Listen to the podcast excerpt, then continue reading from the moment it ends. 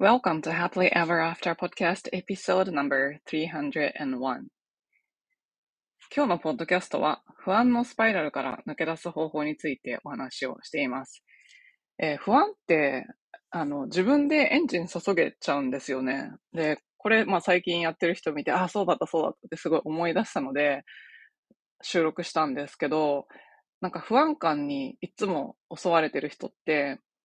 あえて不安の方を見て、不安にガソリンを注ぐから、どんどん不安感が大きくなっていて、そこから抜け出せなくなるんですけど、それ別にやらなくていいよねっていう話で、これ私も昔やっていたのですっごいよくわかるんですけど、もしなんかこのお話を聞いて、そうだなってちょっとでも思っていただけたら、違う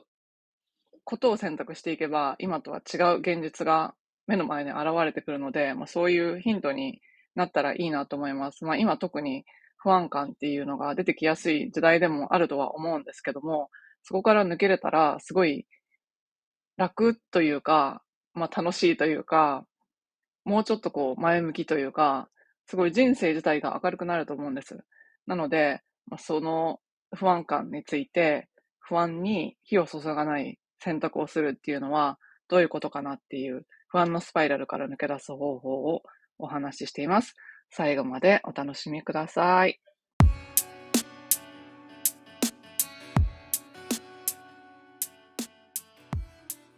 こんにちは。キャリアとビジネスのサクセスコーチ、吉川ゆりです。私は使命や人生の目的とつながって自分の人生を最大限に充実させたいと思う女性のお手伝いをしています。このポッドキャストは今もやもやしていたり、今の状態にはある程度満足しているけれど、もっと大きなこと、次のレベルで何かできるんじゃないかなと思っている女性のヒントになればという思いで配信しています。私たちは一人一人素晴らしいギフトをもらってこの世に生まれてきました。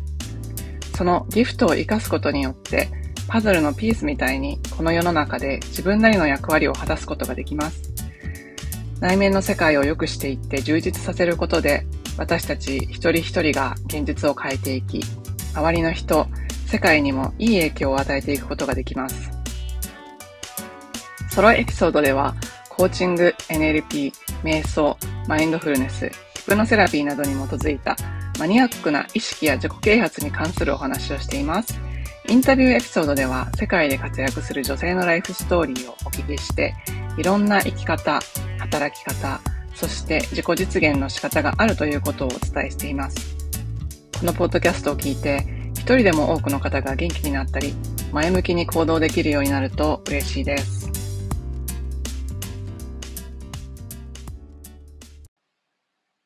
エピソードに入る前にお知らせがあります。今、時代の変換期にある私たち。明らかに時代が変わりつつあると感じます。この先の見えない世界でこれからどう生きていけばいいのか、そもそも自分らしく生きるというのはどういうことなのか、疑問に思う方も多いのではないかと思います。そんなあなたのために、8月7日から5日間、無料のマスタークラスをします。日本時間午後10時から1時間。自分のことがよくわからないという方のために、自己探求の5日間です。興味がある方は、ショーノートのリンクから参加登録をお願いします。また、ショーノートが見られない方は、インスタグラムからもリンクを貼っておきますので、ぜひ参加をお待ちしております。こんにちは。キャリアとビジネスのサクセスコーチ、吉川ゆりです。えー、今日は不安のスパイラルについてお話をしていこうと思うんですけども、あの、不安感の強い人っているじゃないですか。私も昔そうだったんですけど不安感の強い人って自分で不安にガソリンを注ぐのが非常にうまいんですよね。なんか心当たりある方いらっしゃいますか？でそれを私は不安のスパイラルって呼んでるんですけど自分で不安になったちっちゃいことで何か不安になってそこの不安感を強めるような行動を自分で起こしてしまってますます不安になってどんどんどんどんこう螺旋状に下に落ちていってうわーって不安感が広がっていくっていうパターンなんですけどそれが何をしてるかっていうと自分で不安が嫌なのに不安を選択しててますます大きくなっていってるんですよね、まあ、人間は意識が集中したことがところが、人間は意識が集中したところが増えるっていうのがもう掟なので、不安に集中したら不安が増えるのは、まあ当然なんですけど、なんで不安にガソリン注いじゃうかっていうと、これ本人無意識なんですけど、それを選択してるからなんですよね。そこに意識を向けることに、を選択、そこに意識を向けることを選択しちゃってるんですよね。でこれも、昔私は分かってなかったんですけど、自分は何かの被害にあってとか、何か外からの圧力でやらされてるっていうようなことがすごいあったんですけど、まあ、仕事が忙しいとかいうのもそうだし、なんかこれをやらなきゃいけないっていうのもそうだし、なんかこういう自分になったのは誰々のせいだっていうのもそうなんですけど、あ、あとよくあるのが、あなたのせいで私はこんなに怒ってるとか、なんかそういうの全部、自分の外にあるものが原因で、私が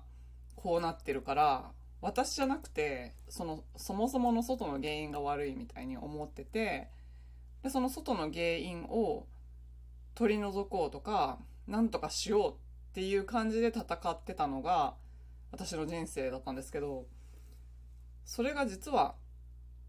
すべて自分で選択できるっていうことが分かった時にすごい自由になったんですよね。あの、何でもそうなんですよ。不安を選択するか、不安じゃない方を選択するか、どっちも自分の選択なんですよ。で、自分では選択してるつもりないんですけど、不安を選択してる人はもう完全に自分で選んでるんですよ。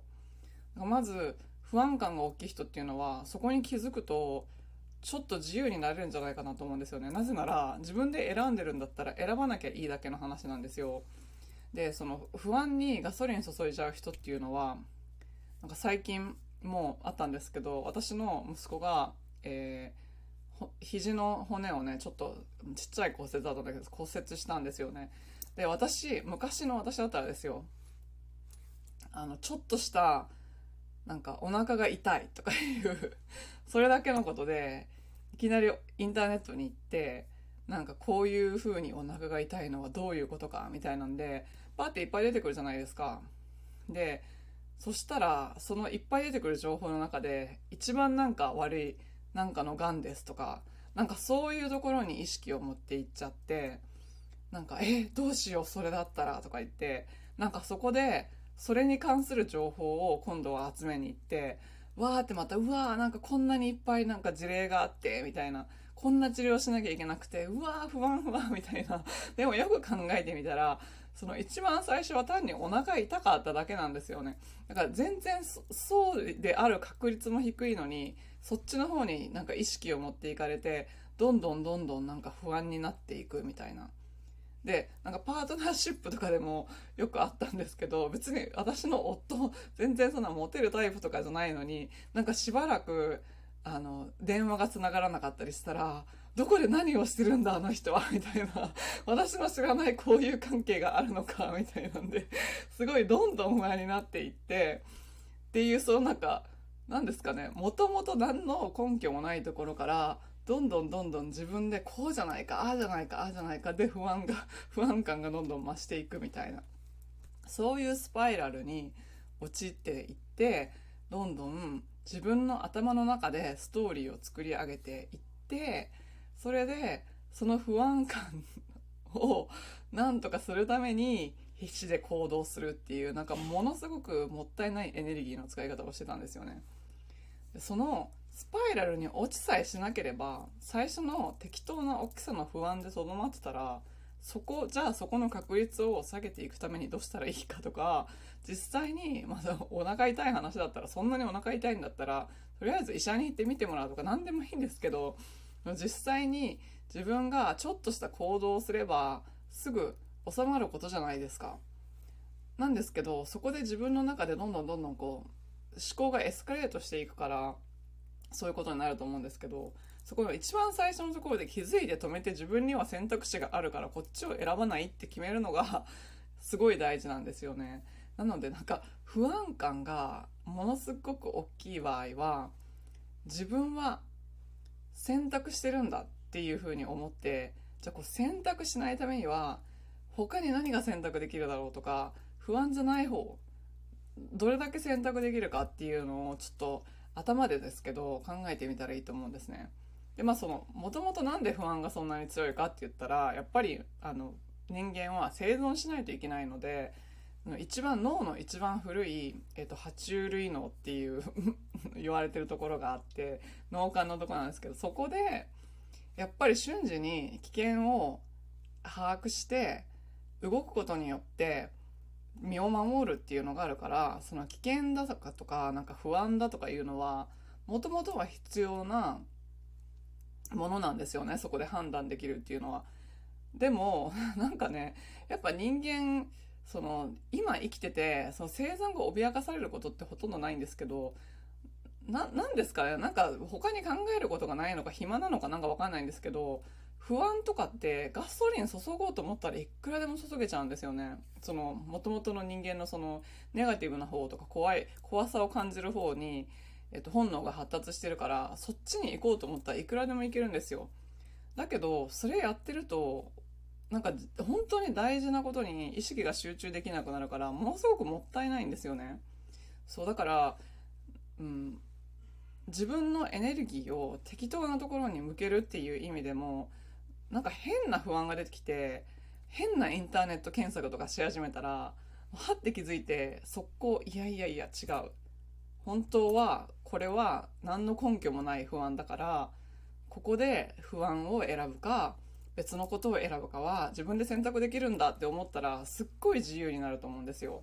そうだからね不安感強い人あの辛いと思うんですけど是非この考え方選択できるっていうのとスパイラルに落ちる前に自己救済をするっていうこれを是非考えてみたら不安感に苛まれてなんかね夜眠れなくなる人とかいるんですよね。だからそういうのってすごいあの健康に一番重要なのって質のいい睡眠なんですけど質のいい睡眠がないとますますあのホルモンがちゃんとあの出ないからますます不安になっちゃうので最初のもう目の内に気づいて摘み取るっていうのが すごい大事だと思います。ぜひやってみてください。でなんかその不安ってもともとのプログラミングの中に不安っていうのがあるって言ったんですけどそれも人によっていろんな思い込みがあるんですね。で私もすごい不安だったんですけど実は実は私たちはすごい購買率の中を こうまあ、購買率の宝くじに当たったようなもう宝くじよりもめちゃめちゃ確率が低いやつですねのを乗り越えて一人一人生まれてきてるからめちゃくちゃラッキーなんですよ。めちゃくちゃラッキーだし、今こうやって生きて息をしていて、しかも日本語喋ってるってことは、まあ、日本に生まれてなくても日本人のご両親がいたとか何らかの形であの世界の他の国とかからしたらすんごい恵まれてるわけじゃないですか。それ考えただけでもものすごくラッキーなんですよ。で、このラッキーな自分たちで、しかもなんかね、私これ、あの、知らなかったんですけど昔その不安があった時は本当はめちゃめちゃ守られてるんですよね本当は安心安全な世界にいるんですよ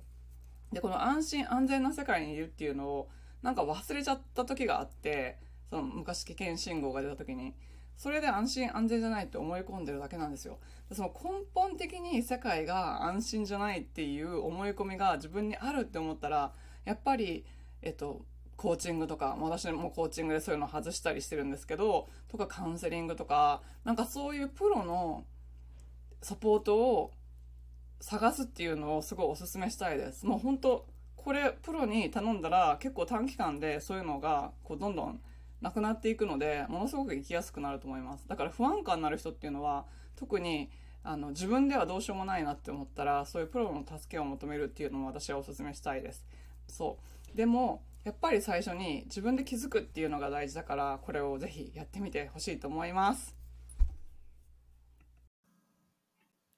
最後までお聞きいただきありがとうございましたこのポッドキャストがお役に立ったら配信登録レビューまたは星マークポチッと押して多くの方にこの番組が届くようお手伝いいただけると嬉しいです。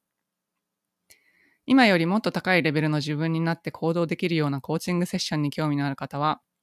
ショーノートのリンクから体験セッションにお越しください。また、現在、もやもやからやりがいを見つける20の質問ワークシートをプレゼントしています。今の自分のお仕事よりも、もしかしたらもっと自分が貢献できたり、やりがいを感じたりできるお仕事があるんじゃないかなと思っている方、そういう思いがあるなら、あなたのこれからの使命は別のところにあるのかもしれません。そのヒントを見つけるために、ぜひワークブックをご活用ください。プレゼントを受け取るリンクもショーノートにあるので、チェックしてみてくださいね。